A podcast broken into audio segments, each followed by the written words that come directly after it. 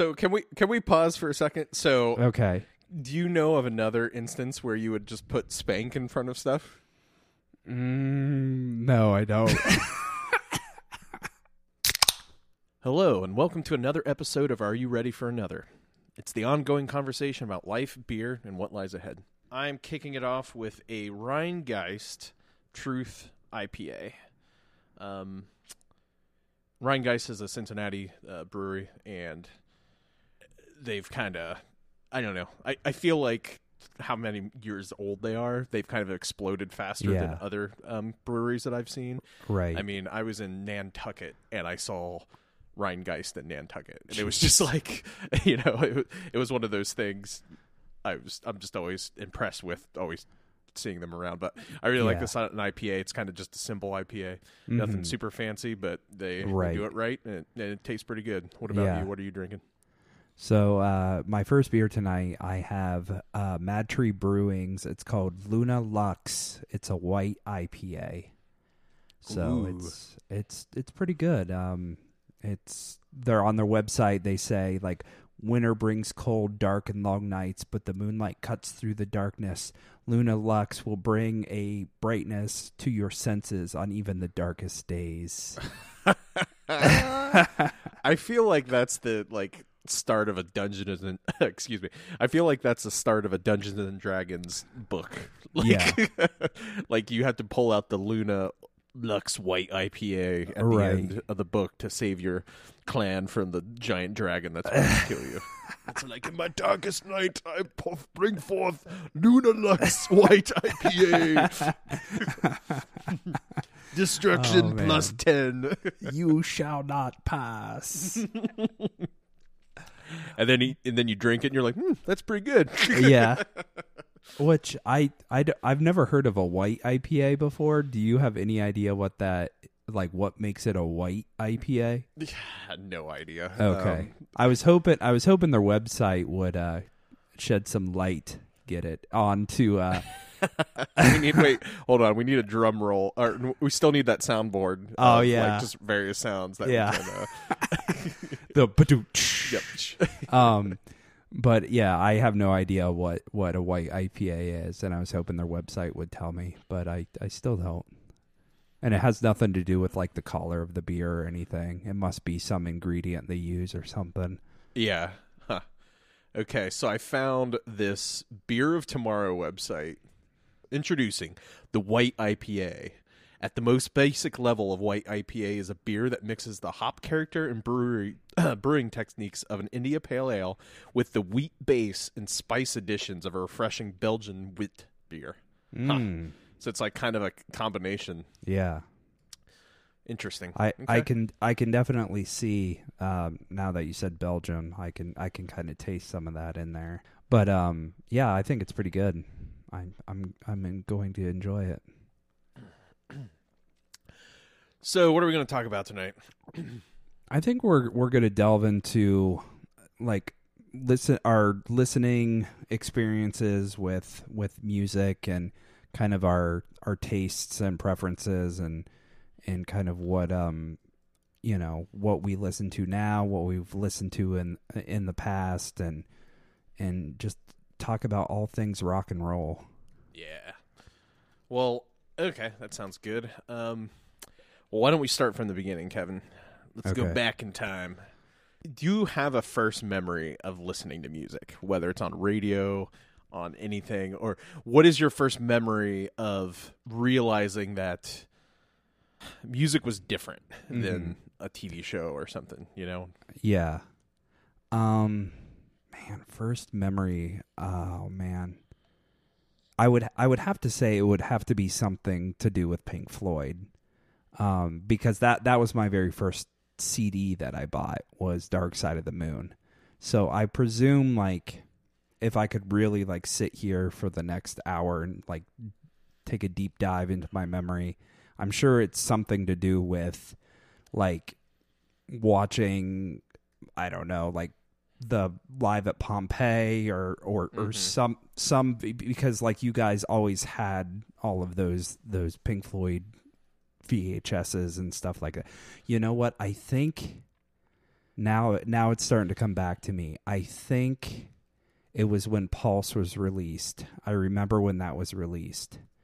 And I remember thinking like this is something special, you know? Yeah. Like I didn't know what it was about, but I just knew it was something something big. Yeah. So, So Pulse was released in June of '95. So how old would have you have been in, on June 6th?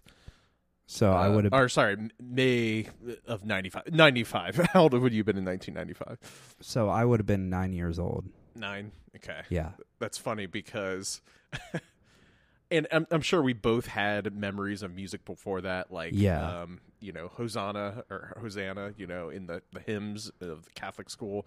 I remember liking that, you know, Uh-huh, when we'd sing uh-huh. that s- song and stuff. But it's funny that nine years old was kind of your trigger because I have a very distinctive, like, listening to a song and I knew I like loved it. Yeah. and for me, it was Everything I Do, I Do It For You by Bryan Adams on the Robin Hood Prince of Thieves soundtrack. that song was like massive. It was played constantly all the time Yeah. on the radio. And just looking it up, it was released June of 1991. mhm. That would have made me nine years old. Okay. So it's funny that like you were nine around Pulse when we were listening to it a lot and stuff, and I was nine around when. with, Yeah. So I wonder if nine years old is kind of like the, and obviously there's songs that we probably both liked before that. You know, I'm sure Yeah. if we asked our parents, they'd be like, "Oh, you loved listen to this or listen to this," but like uh, music that really like we heard and and and we're like, "Oh, that's doing something to me." Right. and I I just I remember I remember loving the piano part in that song. I I remember loving the like guitar solo at the end. like there was there was so many things that just like you know set me forward. Uh, Yeah. like with music, and and and truthfully, that was right around the time when I started buying music. Um, I really wanted a a uh, I got a cassette uh, player, you know, okay. and would I think Adam introduced me to Weird Al. Adam and Joel introduced me to, to Weird Al in the back of Uh-huh. the car, and I was just like, "This is the funniest thing I've ever heard in my life." like, why is Dad not playing him constantly Right. in the in the car? right. you know, instead, my dad was like playing Doors and QFM ninety six and like singing really loud and. um, but uh, so okay, so my first instance, um, of like buying music, you know, because you know you go from like having the radio, right, Yeah. or Mhm. an older brother, or Right. your case, an older cousin, or even your sister. I'm sure she played a lot of music that you probably were hearing or etc. Oh yeah. do you was your first uh, did you have cassettes at all or did you jump right into CDs cuz that would have been 95 You yeah. remember? I yeah, I never I never owned I never owned a like cassette that you know was eh, like you know, that wasn't already on a CD. Like I never bought like when new music came out, I never went out and bought the cassette. It was always I bought the CD of Yeah. it. So I definitely remember seeing uh, like the the cassette releases as well during those early times. But yeah, it was I was definitely by the time I was old enough to actually be purchasing music, I I think CDs was was here to stay and the stronghold. yeah yeah yeah But wh- I mean, what about you? I mean, do you did you own a cassette? yeah I had I had um oh I, I had a few Weird Al cassettes Adam was huge huge huge huge into making mixed mixtapes Okay. right of Mhm. just all types of music Right. and I wish I still had this one mixtape, but it was, um, you know, cassettes could be varying lengths. You know, like oh, this Uh-huh. one you could do ninety minutes, or this one you right. could, Right. you know, you could change the quality and stuff. But he, Adam, was obsessed with if it was a ninety minute cassette, um, he wanted to pick the songs that would like use that full cassette completely because how cassettes worked, you know, it would play one, side A, and then your player would automatically play the the reverse side Right. and so the tape would move from one spindle to the other and then when it f- it started playing it in reverse essentially the other side it would rewind the, the cassette on the, to the other side so you, Yeah. you kind of had this endless looping um, thing and, and i Mhm. remember he just had a mixtape of tons of music of like bob dylan and the eagles and uh, uh, uh, the proclaimers um, Okay. the i would walk 500 miles song was on there you know like just just all over the board and stuff so Right. but th- the only cassettes I actually remember going in and buying, like, oh, I want to buy a cassette that wasn't a mixtape that Adam had made and I just listened to, or you know, it was a, a rip. I don't even know what you called ripping music onto a cassette was called, but you know, of Weird Al, but was Boys to Mhm. Men, like I think their second album or their first album, Okay. um, where they had the like, I don't know, the really sad song like "How do I say Uh-huh. goodbye?" you know all that stuff. um, but who knows, you know what year that was, yeah. and it was around that time because my dad had a CD player since 1985 or something, Mm-hmm. and I remember it's one of those stories my mom always complains about, like, oh, your dad got rid of all my albums, like, yeah. and so I like to just imagine my dad coming home from Sun TV or Micro Center or wherever the heck he bought his CD player and was like, "Here's the future. We're getting rid of all the old crap." and so like he takes all my mom's records and just like these don't work anymore, you know, like and he would just start buying CDs. So we always had CDs around, so I was always around CDs, but I never Mhm. like owned CDs Yeah. and um, I I so wanted a Discman, you know, a portable CD player, Mm-hmm. and Yeah. I think it was my second, uh, it was second grade Christmas. I finally got one, and so I had this Discman, and I think a Weird Al CD came with it, and it was, or, you know, like I got a Weird Al CD with it. But I remember Mhm. going to like, um, what would that have been? I don't even remember. It was probably Hills in Lancaster. Do you remember Okay. Hills at all? Yeah. Yeah. Absolutely. and I was looking at all the CDs, and so this this was probably around '93, so I was either 10 or 11, you know. Uh-huh. Um, and and I remember there was two CDs that caught my eye. I loved loved Boyz II Men at the time, okay. Mhm. and it was it was like just post Christmas, like since I just got the CD player for Christmas. So they still had like all the Christmas CDs, but like on discount. And Right. Boyz II Men had a Christmas interpretations CD. like it's just them singing Christmas songs. Yeah. And so I bought that and Beavis and Buttheads um had an album Oh, was it their Do America soundtrack? uh, no, it wasn't the soundtrack because that was for the Okay. movie. This this was um, the song that came out with it was um, uh, the Sonny and Cher song. Uh, I got you, babe. Oh yeah. Um, this was just. Let me look it up. Uh, uh, what was it called? But I got these at the same time.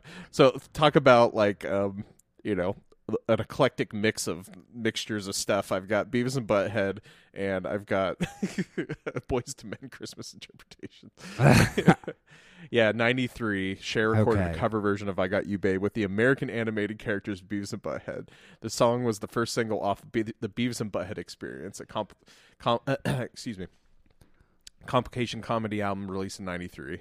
okay. Yeah, that's crazy. So those are my first two CDs, and I'm like, boom, had the Weird Al CD that you know I got for Christmas, Christmas or uh, Boys and Men Christmas interpretations, and Beavis and Butthead, which had like. I think Nirvana was on. I mean, it had like Anthrax, Yeah. like Megadeth, Run DMC was on it, like okay. uh, huh. Primus. It was like an eclectic mix of like uh tracks and stuff. But I love that CD. I thought it was just so funny because it like opened up and like Beavis and Butthead are doing their thing, and you know, Yeah. there's a song called "Come to Butthead" where he's like, "Come to Butthead," and it's like a smooth, like you know, sexy song. right. But what do you like? Do you, what was your first memory of actually buying a CD? Like going into a store, saying, "Hey, that is what I want," or Um because you already I said get- your first CD was Dark Side of the Moon, but right. but you, you probably were you gifted that, or do you remember picking it out, no, I, I th- I'm pretty sure. I'm pretty sure it was Sun TV at the time in Lancaster, and I went in, and they had a big CD selection, and I, you know, went and bought Dark Side of the Moon, and I, I remember thinking, uh, you know, my nine year old self, which. You know, it's kind of crazy because it's like my, my niece is, is older than what I was at the time of, of this purchasing Dark Side, but I just remember like I felt so mature because like the I mean people that are a lot younger than us don't realize how massive the CD selection oh yeah, uh uh you know in stores were. I mean, they were- it was just rows and rows and rows and rows. I mean they of took up like the half half of the stores, right? Yeah. Like I mean, Yeah. if you go into Best Buy now, half of Best Buy used to be just the middle part was right. CDs.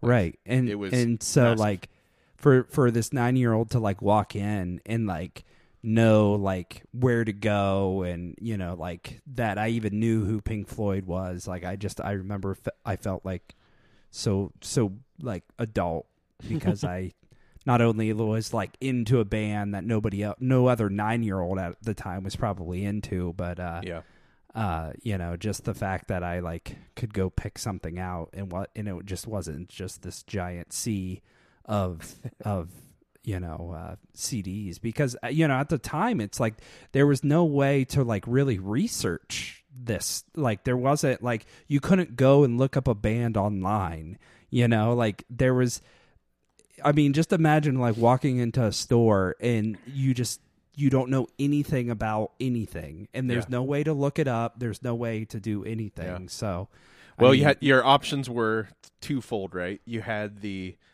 um album cover, you know, Right. which like is a a way of you know seeing what if you like something or not. And Uh-huh. two, back then, uh, particularly stores like I think Best Buy might have like pioneered this, but you could take a CD and go scan it at like a little kiosk with Okay. headphones and you Oh, could yeah. like play I, I don't know how they did it. I don't know if they just had everything loaded up or what, but it would play like snippets of the tracks and stuff. right So it was pretty cool. But those yeah, that was your only way of yeah like unless if you knew hey, I heard this Bryan Adams song on the radio.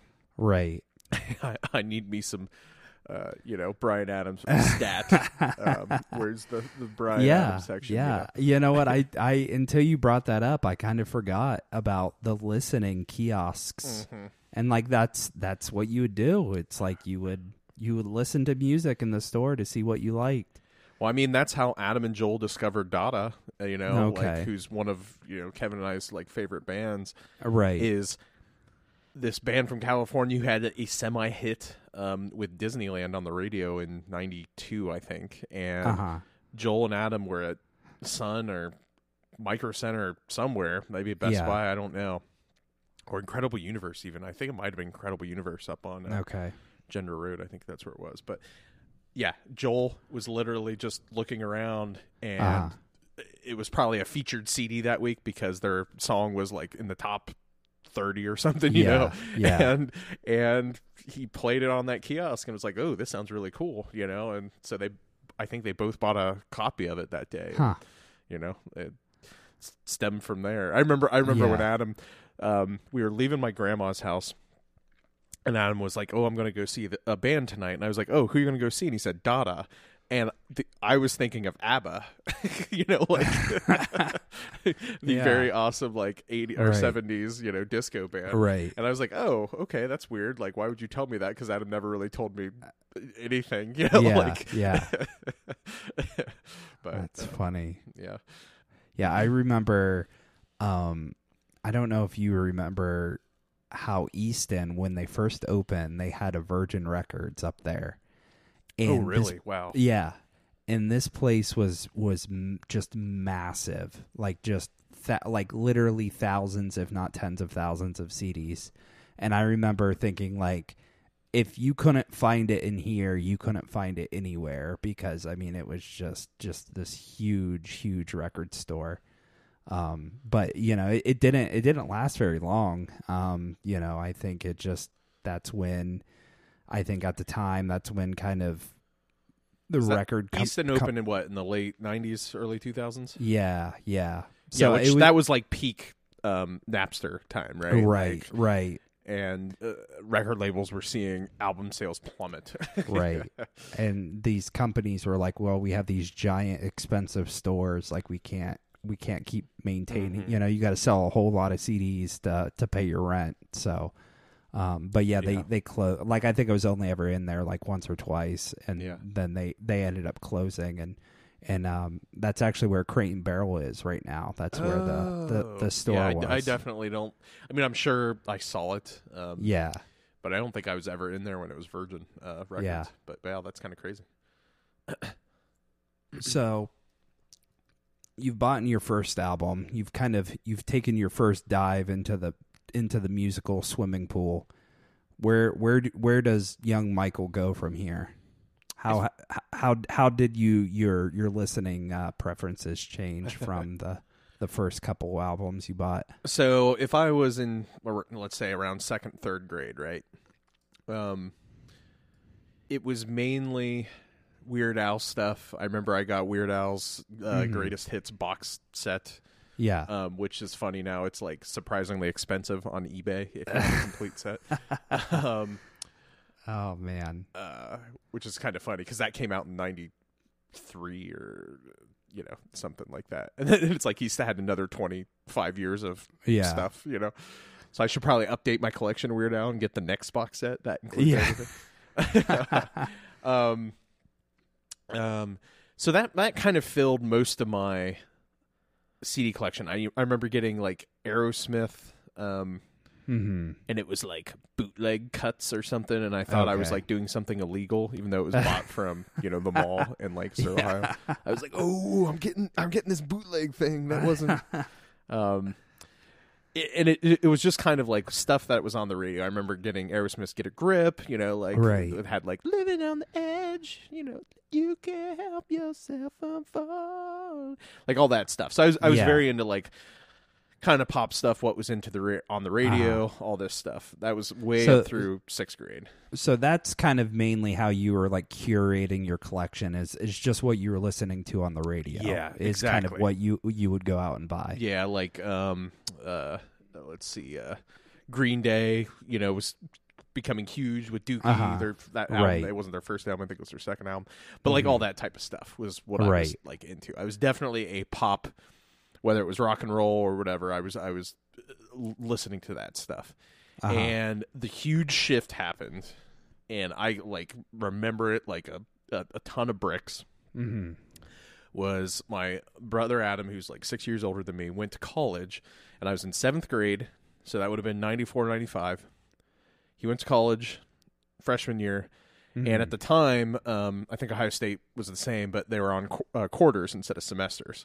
So, at least for Ohio University, at Uh-huh. right before Thanksgiving, the university would shut down, and you would have a month and change break. So from Thanksgiving till after New Year's, um, you would you would come home. You know, you Mhm. you'd go home and stuff. And, Mhm. and Adam came home from college. You know, his Yeah. first quarter at college, and he puts on Pink Floyd's "Animals." okay. And I believe it was Sheep. And I'll have to verify that, but it's the song that kicks off with like Roger Waters is just Uh-huh. like he starts singing, he's like, and then it turns into like a keyboard sound. You know, it's like, right. Right. I'll sing it, I'll sing the time in the grass slams away. you know, like does that Yeah. transition. That right there, I was just like, what is this? like, like, yeah. like hold the horses, you know. yeah. And yeah. and it's kind of funny because like I said earlier, dad would always listen into QFM. He was a huge Doors fan, Right. all this stuff. But um, you know, I'm sure I'm sure Pink Floyd was played on QFM Yeah. uh, then, but you know, it was probably their standards of uh, comfortably numb or you know all these other things that, Right. you know they pl- or wish you were here right oh, yeah. Yeah. those are played three times a day Right. uh, you know across every station in North America and probably England, and it's like classic rock or whatever they're calling it now, iconic rock. You know, Yeah. like, but like this was different, and the song was ten minutes long, and I remember just being like, "This is amazing! Like, how much longer is this song?" And Adam's like, "It's like ten minutes." I was like, "What? A song could be ten minutes?" um, you know, and so that like literally was a shift, right? I dove headfirst into Pink Floyd. Went to, I think it was called FYI at- at some point yeah. in the mall, but before FYI, I believe it was called something else. Um, it was the same location. I don't know if there's Mhm. anything there. It's near where Old Navy is in Lancaster now, but but I'd go in there and I'd like be like, "Oh my god, there's so many Pink Floyd albums," and it was like this Yeah. overwhelming thing of like, I can only buy one CD. How do I, how do I pick? You know, Uh-huh. like, and so I'd be buying these CDs. And I I saw Ummagumma, which. Um, for people that don't know, Ummagumma is, is is Pink Floyd's double album. It was an album of just random kind of sounds. Like e- each of the members right. wrote their own songs like oh you get three songs you get three songs etc and then the other album was a live album and i think that was the record company being like yeah this is a really weird album how about we put a live album with it to help boost the sale and i just remember going to uh, the uh, washington d.c eighth grade field trip and this kind of shows where my musical shift had changed completely from my peers right elementary, I probably was on the same trajectory. Uh, I was buying Aerosmith. You know, they were really popular. I mean, they're still popular, but you know what I mean. Uh-huh. Like they had some hits on the radio at the time. Buying other stuff that was on the radio. um, seventh and eighth grade is when rap really kicked into high gear. You know, that's Dr. Uh-huh. Dre, that's Snoop Dogg, that's that's all those people were like dropping those albums. And so I'm on the eighth grade field trip. Uh, my friend Dustin, we go into record shop. I buy a Pink Floyd's. I uh, that's actually when I bought Ummagumma. I buy Ummagumma, Okay. and he buys Bone Thugs and Harmonies like album that just came Uh, out. You know, you remember Bone? yeah. It's like boom, boom, boom, boom. Right. Tell me what you want. you know, and so I'm on this bus with like 30 of my peers, and like Dustin's trying to like get, can't believe he got around the parental advisory sticker. You know, he's like, oh, Oh, my yeah. god, they didn't check her ID. Whoa. You like, and I'm listening to some obscure like kitchen sound noises from Right. 1971 or something. and then I kind of like jumped from there listening to other stuff. But I see, I'm so jealous of, or I should say, envious. I'm so envious of your like origin story because you started off with Dark Side of the Moon. You know, like, Right, like, right. it's like I had to work my way going through like Beavis and Butthead covers, and Yeah. like, which is probably more expected of, Oh. a, of a second grader than like, Yeah. oh, I'm I'm diving into the the dark mind of Roger Waters lyrics right Yeah. now in second grade. Mom, Dad, leave me alone. I'm I'm, I'm, I'm contemplating life right now. Now, now, one thing that I, I haven't asked, and I think it, it's kind of important with this conversation, is do you remember when Nevermind came out? Do you have any recollection of when that album was released and Smells Like Teen Spirit was really Yeah, popular? Yeah, and you're talking about Nirvana. Um, Yeah. I remember it in the context that it to me it was another super popular song, right? Okay. Like and it's kind of this weird thing where I you don't hear it so much on the radio anymore, but I, I do feel Right. like um there were so many genres played on WNCI, right? They'd be Mhm. playing Nirvana, then they'd be playing um uh, uh, you know Hanson, you know, Yeah. Yeah. and and it was like this mix and I, I feel like they don't do that as much anymore it's like just all pop or it's all Mhm. this that type of pop Yeah, but then it was yeah. like well we got the it's really popular we need to play this stuff i mean heck Right. they would play Staind and all that type of stuff at a certain point you know and then Uh-huh. it like i don't know i guess everybody has you don't need to have the eclectic mix you can have that stuff but anyways i'm getting long-winded i do remember it but i remember it more wrapped in leanna my sister absolutely loving it Okay. you know and so in Mhm. my mind i remember the video i remember the video just being like wow this is really different than like other videos you know Right. and it was right. just like it was all these kids and like it was a dark uh, uh, gymnasium and they're dancing and Yeah. it's just like and so I, I do remember like thinking this is different, but at the same time knowing like oh that's just another that's just a popular song that's what music is like it wasn't Uh-huh. like mind-blowing shattering like to me that oh they're doing something so different you know they're you know, that type of thing but uh, Right. it's more tied into leanna knowing it Yeah. or loving it and everything but Yeah. uh, I I distinctly remember um, swinging on my swing set in the in in the backyard, and just going like as I'm swinging back and forth, just like singing the like hello, hello, hello, hello, and I I remember like that's I kind of liked that song. Um, but I just remember like I, I couldn't have been any more than about six at the time, but I was just swinging back and forth singing. Smells like Teen Spirit. yeah i mean yeah that was 91 of yeah you doing that that's really funny but yeah, it's it's funny as as we kind of talk more about about these early memories of music. It's it's it's funny how like things like that uh come back to Come you. back to you. like because like when you first asked me about like early memories, like that was not even Yeah. even in the forefront with with that. But yeah, I mean, I, I I guess I would say that's probably one of my most significant earliest memories would be would be swinging on the swing set singing uh smells like teen spirit that's so a pretty good memory yeah Kevin's got the best early memories of stuff. He listened to Nirvana, and uh, Pink Floyd is his first uh, album. yeah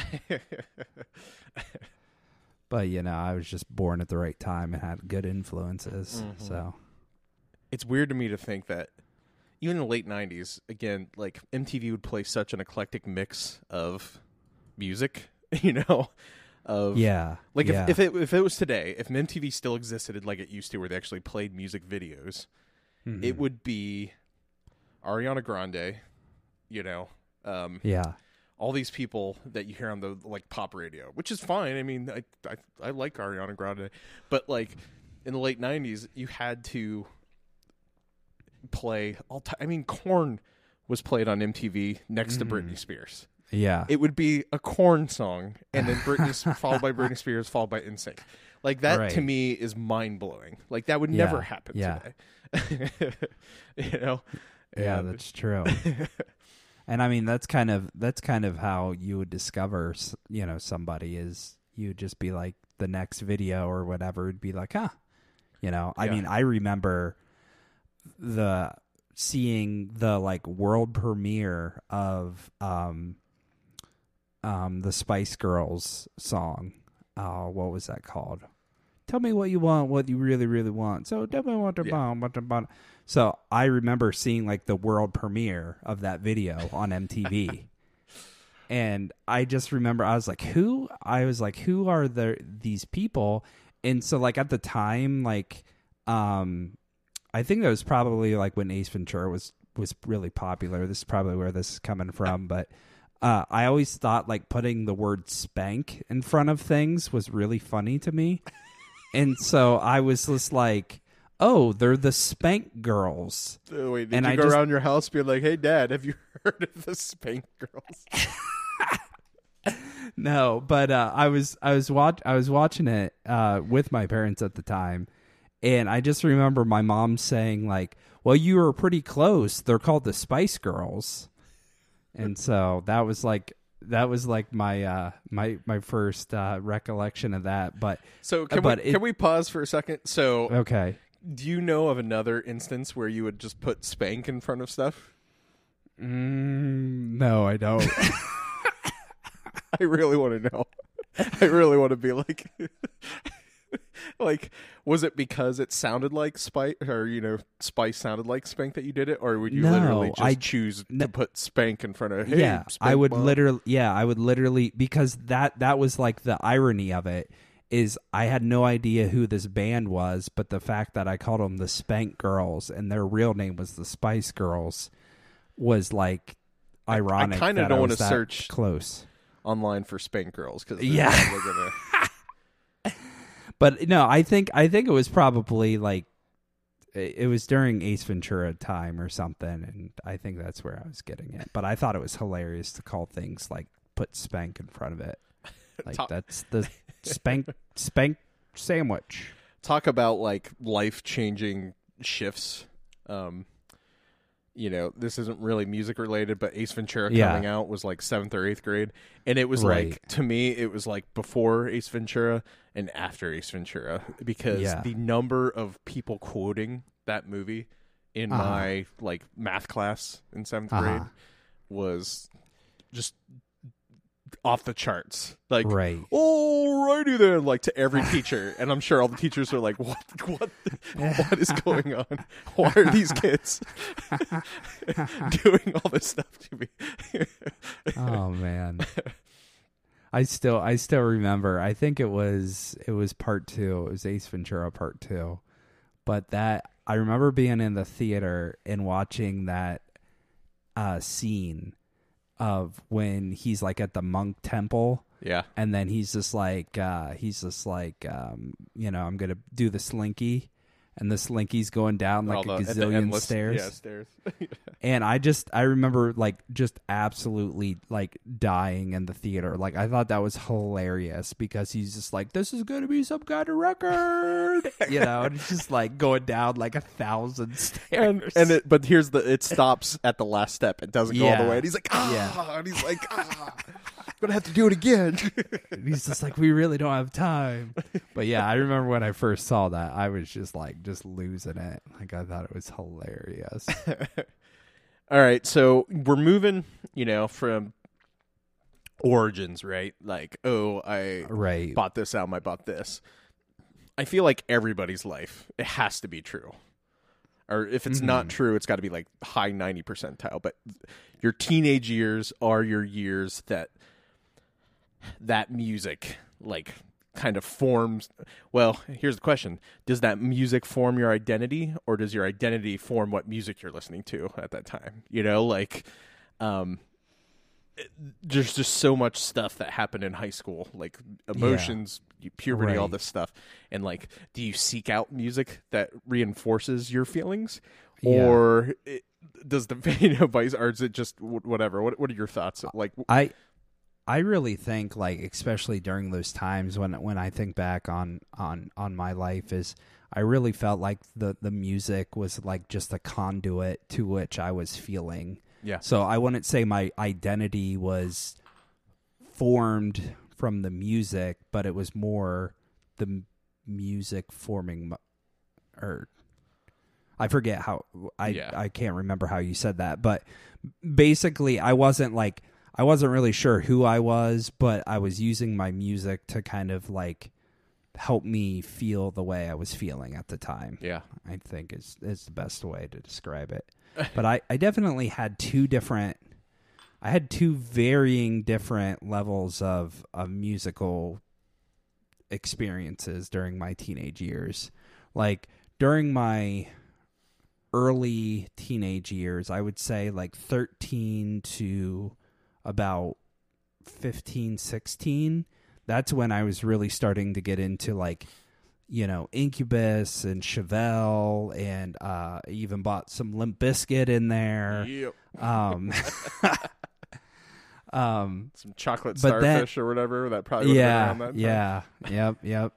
Um, but then like I also had that's kind of when I started getting into like Moe and and Phish. So Yeah. like talk about like two different ends of the the spectrum there. But so I would say like maybe my earlier years was more like harder stuff.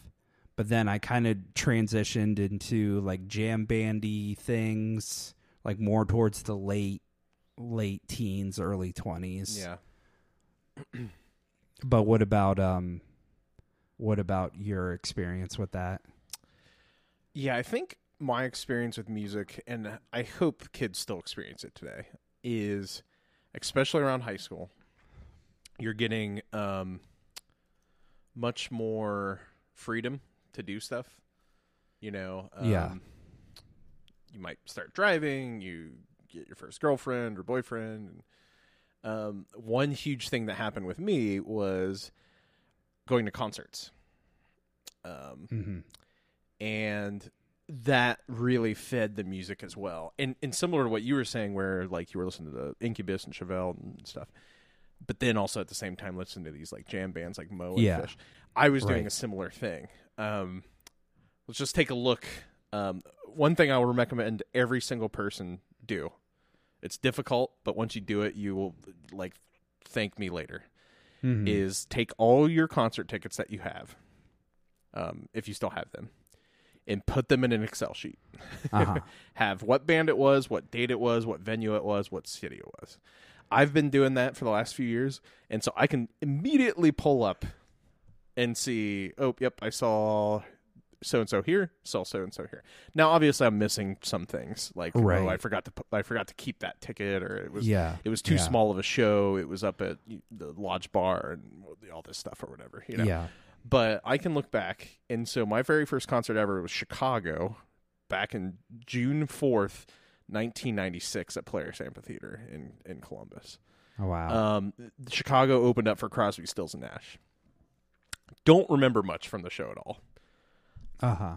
Only that I like I knew of Crosby, Stills, and Nash. Dad played their albums and stuff, but they played a song uh, that was just harmonies, like just them singing, and I was like, you know, it was like what I wanted to hear. It was like taking me back to the Bryan Adams, everything I do, I do it for you, where I was just like, oh, it's like, it's like liquid joy in my ear of harmonies and stuff. And then seeing Crosby, Stills and Nash was that, you know, um, Yeah. But like, it's kind of funny seeing these bands that I saw uh, back through the so Rusted Root. Dave Matthews, Jonny Lang. So I saw Jonny Lang when he was, I think Jonny Lang's one year older than me. So when Jonny Okay. Lang came out with Lie to Me and he was like the 16 year old, whatever, blues prodigy, Yeah. yeah. I was like 15. And so going and seeing him was like really cool, you know, because it was like, oh, I could be up there. Um, right. saw an amazing band called Robert Bradley's Blackwater Surprise. It was black lead or a, a blind lead singer uh, who also is black, but he was Yeah. he was a blind lead singer. Um, and I remember he spilled his beer, and we were like, "Oh man, he spilled his beer! like, what are we gonna do?" But it was just amazing. Saw Phish a few times, saw Dada, Mm-hmm. but then here's where the other bands kick in, right? All around the same time. I saw the Tragically Hip from Canada, and sadly, their lead singer just died from cancer like six months ago or something. Uh, Black Crowes, Lenny Kravitz, Everlast, you know, um, Yeah. Buckcherry, Okay. you know, uh, like all of those bands were mixed in just like you with with the Moes and the Phishes of, Right. of and Dave Matthews at that time of of my world, Right. and it was like yeah. I didn't want to um lock myself into you know oh you're a a, a deadhead or you know you're just a hippie Right. you know Right. it's like no I mean I played in a pop punk band in high school while wearing a, a Grateful Dead T-shirt, which all the, the punk kids really hated. But one of them was like, "Oh man, that's even more punk because you're like playing punk, like punk." it was a weird time, but we'll save our we'll, we'll save our band's uh, music Oh, for another man. episode. But I completely agree with that. Like high school was such a mixture of such you know emotions, and you're trying to find Yeah. tons of stuff. You know, I mean, Right. I even right. remember um, my friend Ryan. Oh, uh, um, who? Okay, so there's been several worst bands of all time, but you know, it's like every generation has their oh, they're the worst band of all time. It was Yeah, Nickelback. Yeah. Now people are saying it's Imagine Dragons. I've been hearing that. Like Imagine Dragons Oh, has Huh. uh, taken over from Nickelback. Um, and definitely in my high school, it was Creed. Um, like late '90s, early 2000s Right. people get a, a thing in their butt about a band and like, ooh, I hate them so much. Um, but I remember that first Creed album came out. Uh, my friend Ryan was like in love with it, just like he was just like, this is the best album ever. But at the same time, he had NSYNC's new album, and he was in love with NSYNC, and he's like, no man, they're like getting away, you know. And it's funny in hindsight. It's yeah. like we were making fun of him for liking NSYNC, you know, Right. and to an extent Creed, but like he should he should have just owned it, you know. Like yeah, I like NSYNC's new album, you know. Like but this like weird peer pressure thing, he will now Right. he he's denied liking that NSYNC album, and I was like, no, like just own it. Like I mean, heck, probably Yeah. half the songs are pretty good, you know. But like Right. it's so this weird high school thing of like you got to be cool listening to music or whatever. Yeah. and that's why Yeah. like I've I've always hated that like kind of perception of like South Park does a perfect thing of the uh, goth kids. I don't know if you, you've seen them, but it's like four kids that hang out in the back alleys and they smoke cigarettes and stuff. Mm-hmm. And one of them is like a kindergartner, so it's like a sixth grader, a fourth grader, like a fifth grader, this kindergartner. and They're all smoking cigarettes. They're all in black, and they just talk Mhm. about conforming. And so whenever like they see the main kids from South Park, they're like, "Oh, sorry, we're trying not to conform to your normal conformities." and like, th- and then like while they're conforming to a look, right? They're conforming to only listening to The Cure and only wearing black Right. and only smoking Right. cigarettes and stuff. But that's kind of their commentary on that, like you know, people trying to conform to a certain thing. That's what I loved about music in high school is I might not have bought an NSYNC album or a Britney Spears album, but like some of the songs I'd be like, all right, I can listen to that on the radio and not like be like, ugh, ugh this is horrible, you know? But, right, um, right. you know, if I had gotten a Britney Spears ticket to a concert, I probably would have gone and I would have added it to my uh, you know, concert list. so are you still are you still adding like even concerts today? Yeah, that you go yeah, to? yeah. I tried to. So last last last one I added, I I probably missing a few was at the Nelsonville Music Festival because Okay. George Clinton and Parliament Funkadelic played, and I don't know. I know it's really just George Clinton now. Like Parliament Right. Funkadelic is like new people and stuff, but it's still Yeah. a heck of a good time. Um, Yeah. You know, when we saw Portugal the Man, I've got it on there. Um, Nice. I need to add um, uh, uh, Guster, uh, you know, that I just went and Mm. saw and stuff. So I, Yeah. I like to have it, but that, you have uh, Joe Joe Black Lewis yeah, there yeah, yeah, or Black Black Joe yeah, Lewis? yeah. But, you know, and what's great is I could say, okay, Black Joe Lewis, when was the first time I saw him? Yeah. That was back in 2012 at the Bowery Ballroom in New York City, July 15th. yeah. You know, Yeah. It's funny it's funny because that night I just I that night more of the other activities that happened in that night I don't really remember much of the concert. It's just all of the stuff that came after the concert is, is what I remember. those are some of the But, best uh, concerts, though, man. I know. I don't remember the concert, but man, that was a crazy night.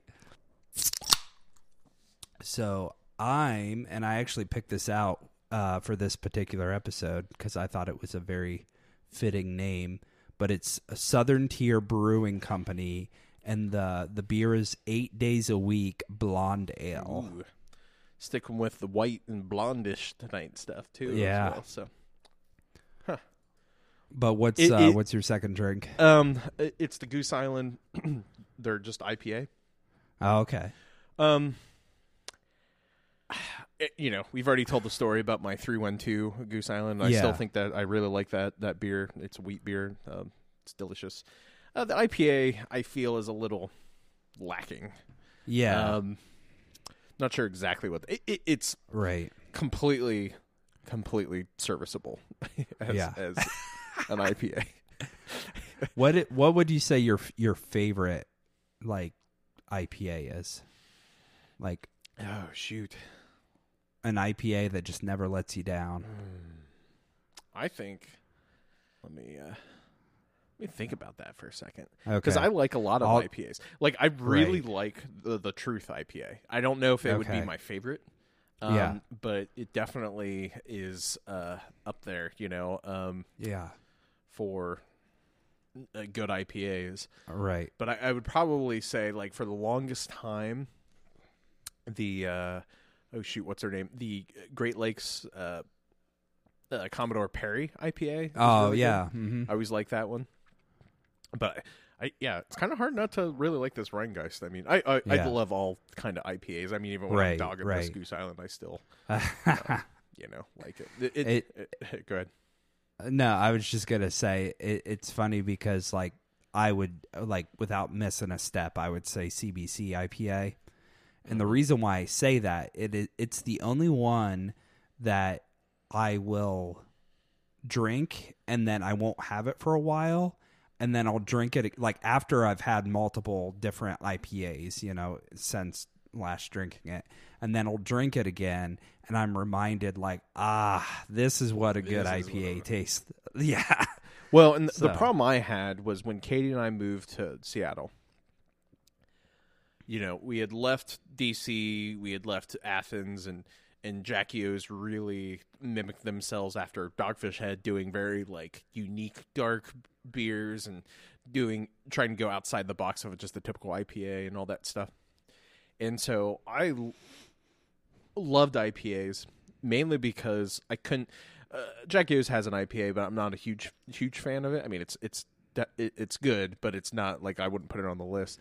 Um, and so that's why I always like kind of like I said the Commodore Perry IPA or something. Um, but moving out to Seattle, that's all anything was. They were called Northwest or uh, our PAs, you know, like, and everything was just hop, hop, hop, hop, hop, hop, hop, hop, hop, you know, like, Yeah, um, yeah, and I just kind of got burnt out of drinking so much. Just like I just want a dark beer that's creamy or like a stout or something. And Uh-huh. uh, you know, I, I for a while when we moved back, I'd actually stopped drinking any IPAs. You know, and it prob- truthfully, it wasn't probably until we went back up to um, the the lake at at your you know lake house place and Uh-huh. drinking all day IPA, and I was like, oh yeah, ah, I forgot. forgot how I like these. you know? yeah, yeah. Yeah. I forgot how I liked it. yeah, and I can I can drink these all day and not get drunk. yeah.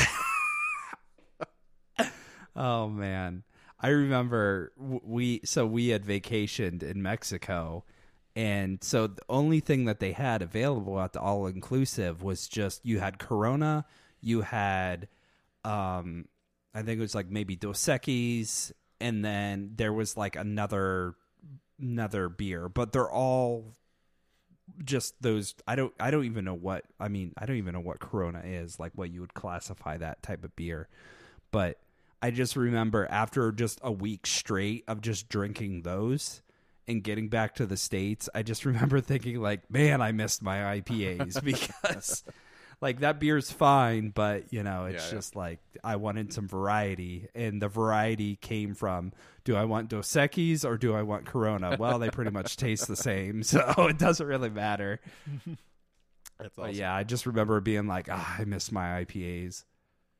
So let's move into you know second half of our life, right?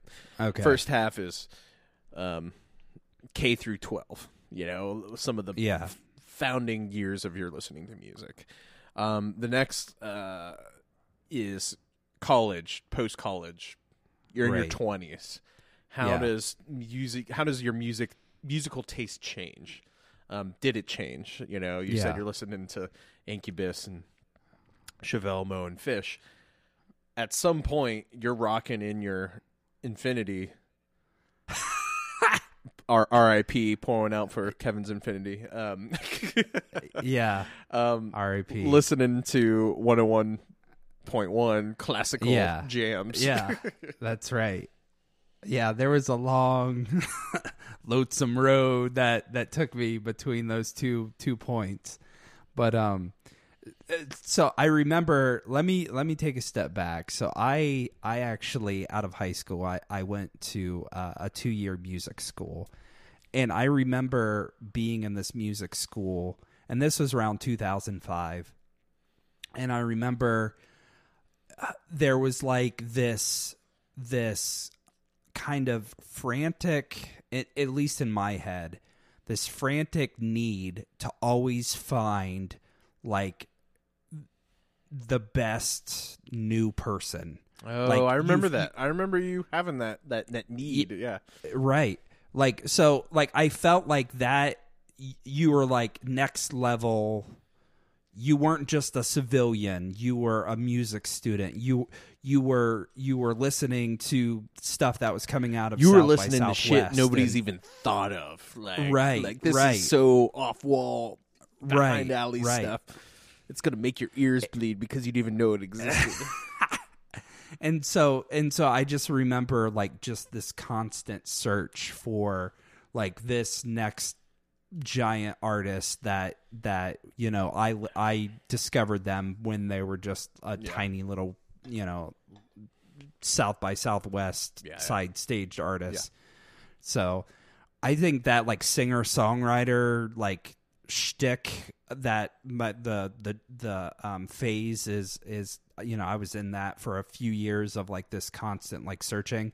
And I mean, kind of out of that, you know, searching, I uh, that's when I during that phase is is when I I first discovered uh um Imogen Heap and, Yeah. and hide and seek, you know, and she went on to do a, a, a lot of big things, Yeah. but um but yeah, I just re- I I remembered like I don't want to I don't want to say like I I- like I was trying to be pretentious about it, but I was I was just trying to like have a more like like a higher level like oh this isn't what's being played on the you know top 40 or whatever like I'm like doing a deep dive into Yeah.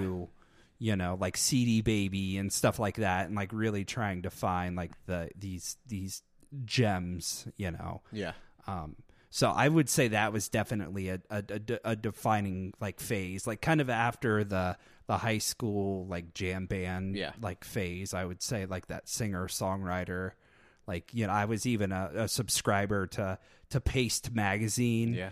and I remember every month I would get they would send CDs with it, and like the CDs was like a curated like up and coming CD. Yeah. And actually I still have those CDs. Like there's still some really good songs on there that I, I actually I, I should pull back out and, and listen to because I listen to those CDs quite a bit. Well, and, and that brings up a good point because, you know, everyone online shits on iTunes now. Like, oh, it's a crappy program. Oh, Right. like, oh, I don't want to, blah, blah, blah, all, all this crap.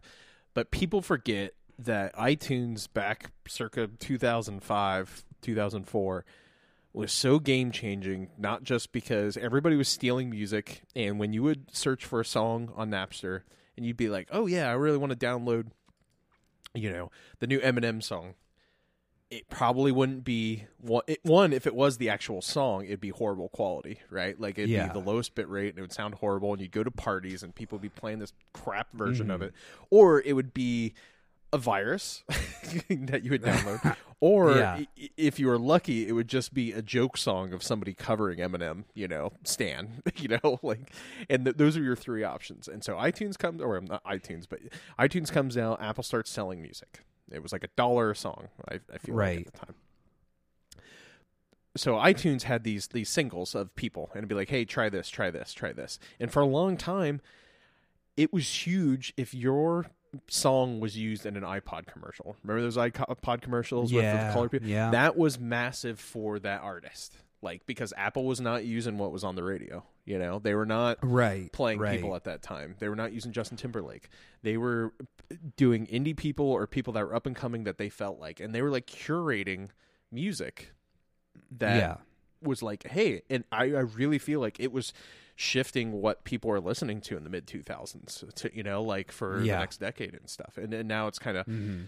people crap on iTunes for it being whatever but I'm like yeah it's easy to forget the origins of stuff but most people crapping on it now were probably like 10 or like you know Yeah. something when that was happening so they just Yeah, know it as yeah. it's always been around like oh it's this old crappy thing and stuff but I loved getting getting those like freebies and I remember Mhm. Mhm. I think it was was it CD now? I don't know. It was like 97, 98. I wanted this magazine and it was a it was a it was a CD-ROM magazine, right? They didn't even have a magazine. It was Okay. a CD-ROM magazine. And I remember asking my mom if she I, was like I need a credit card and she put it in and she didn't even blink. Like think about this back in 1998. Like, "Oh yeah, Yeah. here's this credit card on this online thing that mom Oh, still doesn't man. even really understand." Yeah. And like, sure, I'll give it to you. And I would get a monthly CD that ran like crap, and it would have little like 320 by 240 videos, you know, on the CD. And I remember Blink 182. Uh, this was before they were kind of big. Uh-huh. Had like a concert on there. And it was the worst quality, but like, but I love getting that CD because it was like it introduced me to like new bands and stuff, and it was just always like so awesome of like experiencing new music like that. And so Yeah. it's awesome you still have those uh, CDs. Yeah. And like I I felt like you you felt like you were like on the inside or something like you were you were above the general public when it came to like listening. Um Yeah. but yeah, it's it it's funny to think like the, you know, it's like I I actually went to the uh, Pastes magazine's website just to you know because I haven't visited that in in years and years, and it's good to see that they're still going strong. And No, they are. Yeah, nice. yeah, but um. But I doubt they're still sending you CDs, you know, with your your magazine. Probably not. I would love if they send CDs. yeah. Uh-oh. So what about so what about we're we're we're in our early 20s, we're listening to singer-songwriters trying to pick out the next best next uh, best hit. But where where does your journey go from there? But I feel like, you know, I constantly would. One weird gap I feel that's in my repertoire is rap, you know? Yeah. And it's not that I didn't listen to rap. I mean, it was on the radio too. So, like Right. Dr. Dre, Chronic, all that type of stuff. Right. Um, and, you know, throughout the 90s, it was, I mean, like, again, they were played equal time with all these other bands. It'd be Korn, it'd be, you know, Mhm. Puff Daddy, Yeah. everybody else, Yep. you know, or Jay Z, Jay Z, you know, and it's just like, but but the one thing with rap about me is especially, I would never buy albums of them, you know, Yeah. when I was buying albums. But when iTunes came around, I would buy a single song, and I'd be like, oh, I love that song, you know. Give me some Flo Rida, you know, like Right. Kevin's making it rain, you know. He bought that. oh man.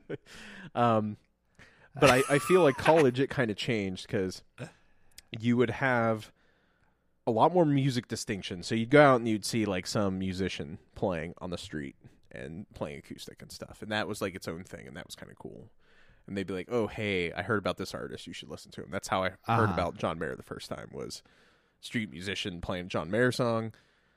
And we are like, "Is that your song?" He's like, "No," and you know, uh, this was before John Mayer's first album came out, so it was just an acoustic version. John Mayer had like some, you know, some demos and stuff. But when you would be at parties and stuff, it was all like OutKast, you know, and I loved all that stuff. Uh-huh. And then it became like kind of this twofold, and I really feel like this is sep- separated. Was party party Michael music, Yeah. and I'm just listening to music because I like it music okay. and party music we'd have dance parties i mean you were there a lot like brent would just be rocking stuff i don't even remember what music we played you know when it was dance party Right.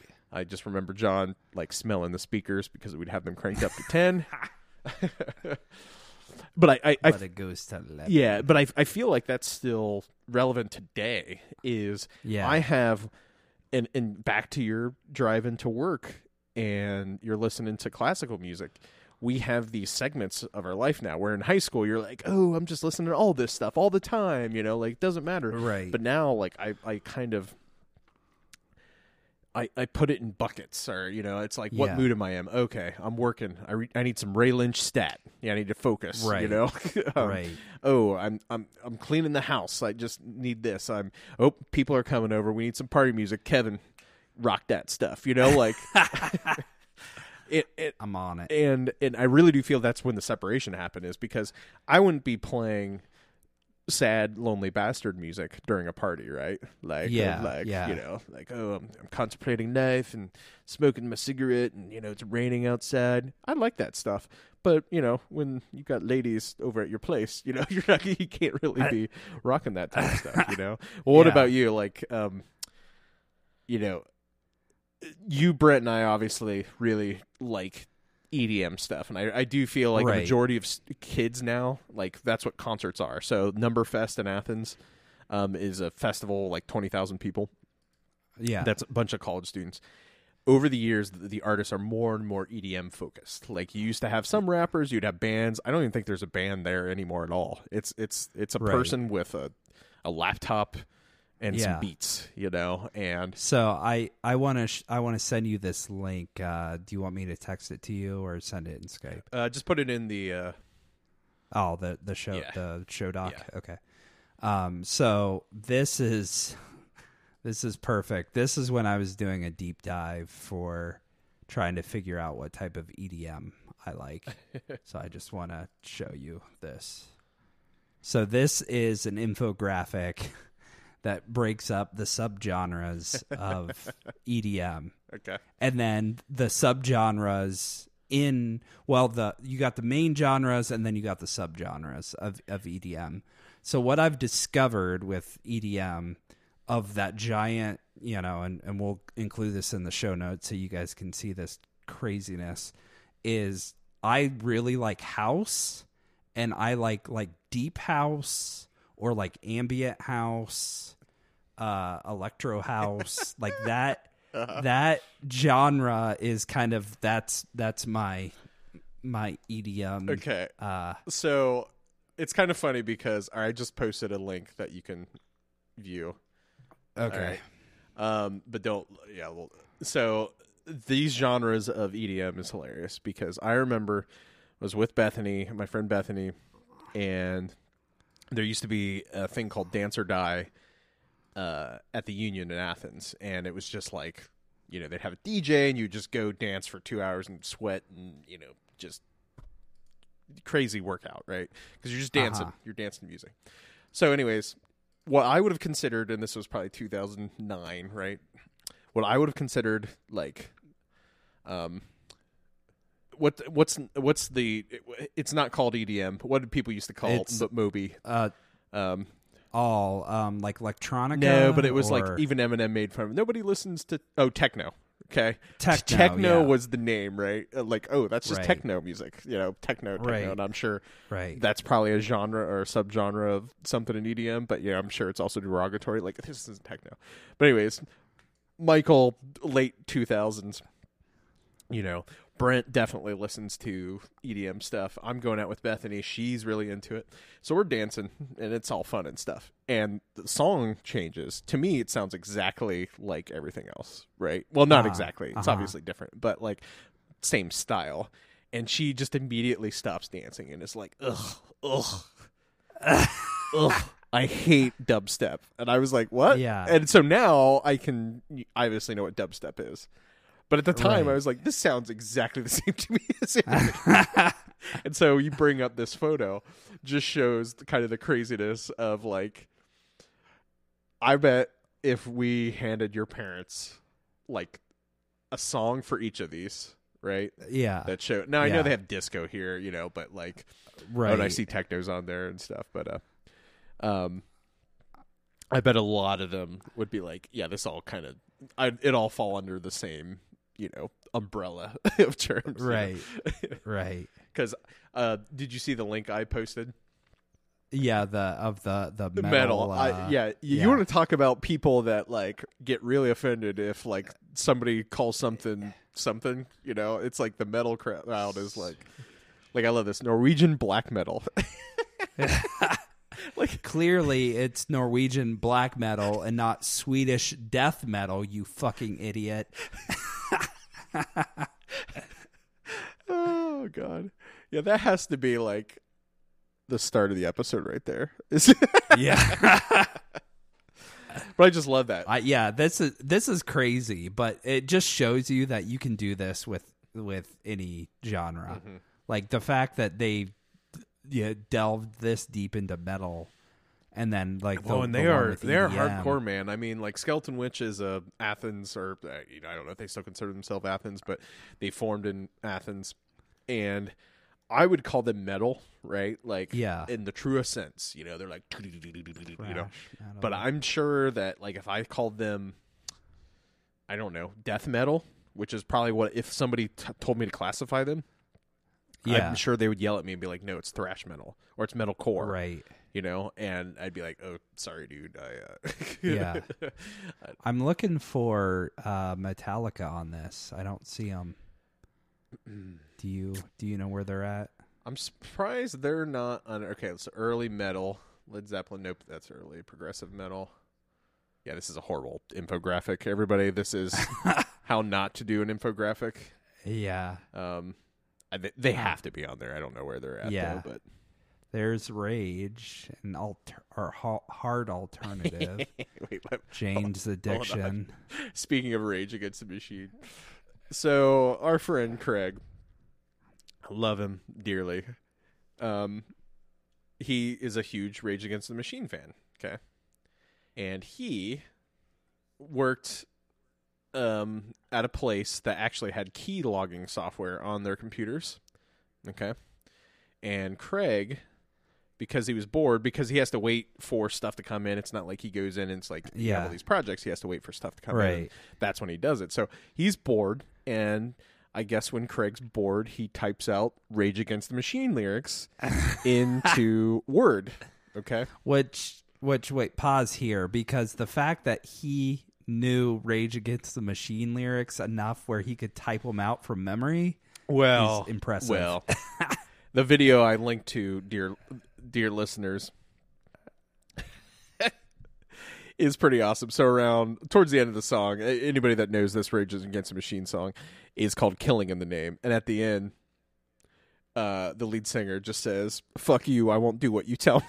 And so I just imagine Craig going, "Fuck you, I won't do what you tell me. Fuck you, I won't do what you tell me." and his boss comes in and goes, "Craig, uh, I got a flag. I think we need to have a talk." Oh man. Oh, but you know, um, I, I I don't know. I love Kevin that you found what your uh, EDM you're listening to or you like. So what is you would say yours is down to So I would I would say it's it's like deep house or um, ambient house or like electro house. So where those Like- fall under, I'm not seeing those in the bigger. So So it's under house? Oh, So under house. house- Okay, house. house, and then the Yeah. subgenre of house Okay, all right. Is like deep house. So like a lot of the stuff that I've played you, that would be considered like deep house or soft house or. I think ambient I think house or- immediately I would probably just because is the word groove used anywhere on this PDF? I don't know. Ugh, I just got really annoyed by this PDF because some of the dots don't line up in the circle. Look at At- Mm. Italo Disco and Where's Electro that? Oh, Clash. that's in the yeah, in the disco. Disco. Yeah, see the the, the see Oh yeah. the the teal under Electro Disco. It's not following the circle, um, the outer edge of the circle that they would want. Okay, anyway, sorry. they, the designer messed up there. But yeah, Yeah. like I, I would immediately be like, "Yep, that sounds like my kind of jam." Because I like the stuff that you play, and especially sometimes Yeah. I want to hear. Um, I just want to kind of focus on stuff, and I just need Right. some ambient grooves. I, I think Yeah, even in, yeah. in Spotify, I just search ambient groove, and like, you know, um, yeah. like Boards of Canada will come up and stuff. But But yeah, there's uh you know, you got your dubstep, your future garage, two step, UK garage. Yeah, I want to see this same designer do this for rock and roll too. You know, like I yeah. mean, yeah. it, it's still kind of annoying that indie rock is like now not no longer independent rock. It's just a it's just a genre. Like it's like oh, it's it's white guys playing Death Cab for Cutie type stuff. Right. It's not indie right. rock. That like indie rock was because they were independent, not on a major label. like you know, Yeah. and now it's like that's the genre is indie rock. You know, like uh, yeah. I don't know. It's it's kind of funny, but yeah, this is pretty uh So pretty cool chart. so what what are you currently listening to? Do you do you have uh, a band that you're currently listening to right now?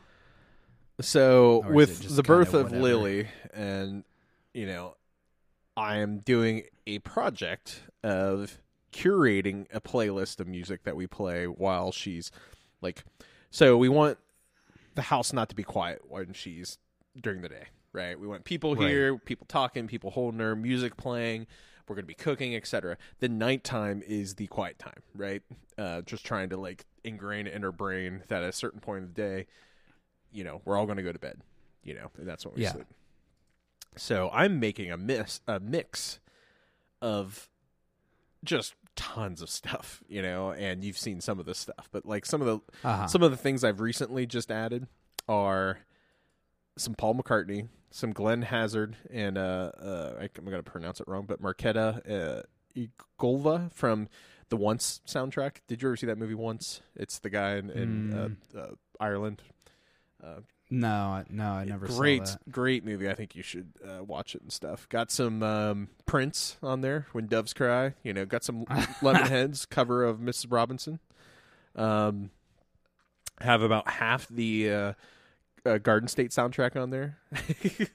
nice. uh, Katie really wanted to add, and you know, I, some of these songs are good, but uh, uh, a Walk to Remember soundtrack. You know, Switchfoot was on there, like "Dare You to Move." Oh, yeah. so that's on there. You know, like uh, lots of Tom Petty. You know, I, f- I feel bad that I haven't mentioned Tom Petty at all in this episode, but like I one, one of my f- absolute favorite Tom Petty songs is from the um, soundtrack that he did for "She's the One." I think it was like Jennifer Aniston or something was in it, like ninety six. Okay. But there's Yeah. a song called "Walls," and I don't know. Tom Petty was just. He, he was like the perfect. I'm just gonna write a Tom Petty song, and it's always good. You know, like it's always just a good song. So it's kind of funny because I'm not necessarily listening to anything new, quote unquote, new right now, but I'm open to new stuff. And I Yeah. told Katie, I was like, you know what I'm missing on this list is it's just a bunch of white dudes, right? And I need I need more females. I need like more rap. Um, and Yeah. I need more like stuff. So I added like Childish Gambino's uh, "Summer" uh, song. That's like super awesome. I don't know. It's just like it is a perfect uh, summer song. If you uh, uh, haven't heard of it,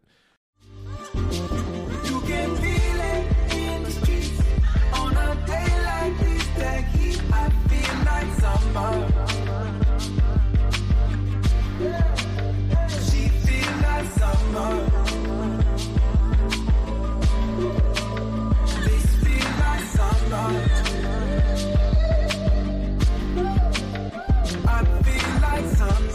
so uh, yeah, that's what I'm listening to. So right now, Kevin, if you had to be like, this is my jam right now.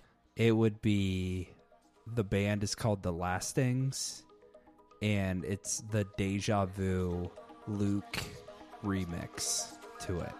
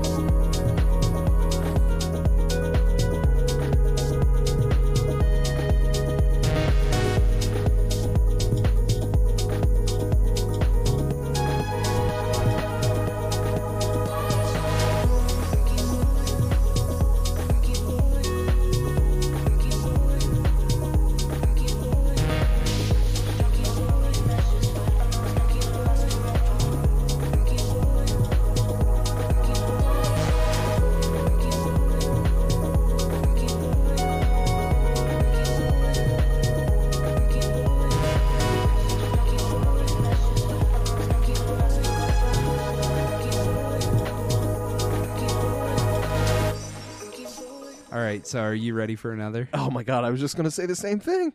Oh shit, son. Yeah, I'm ready. okay.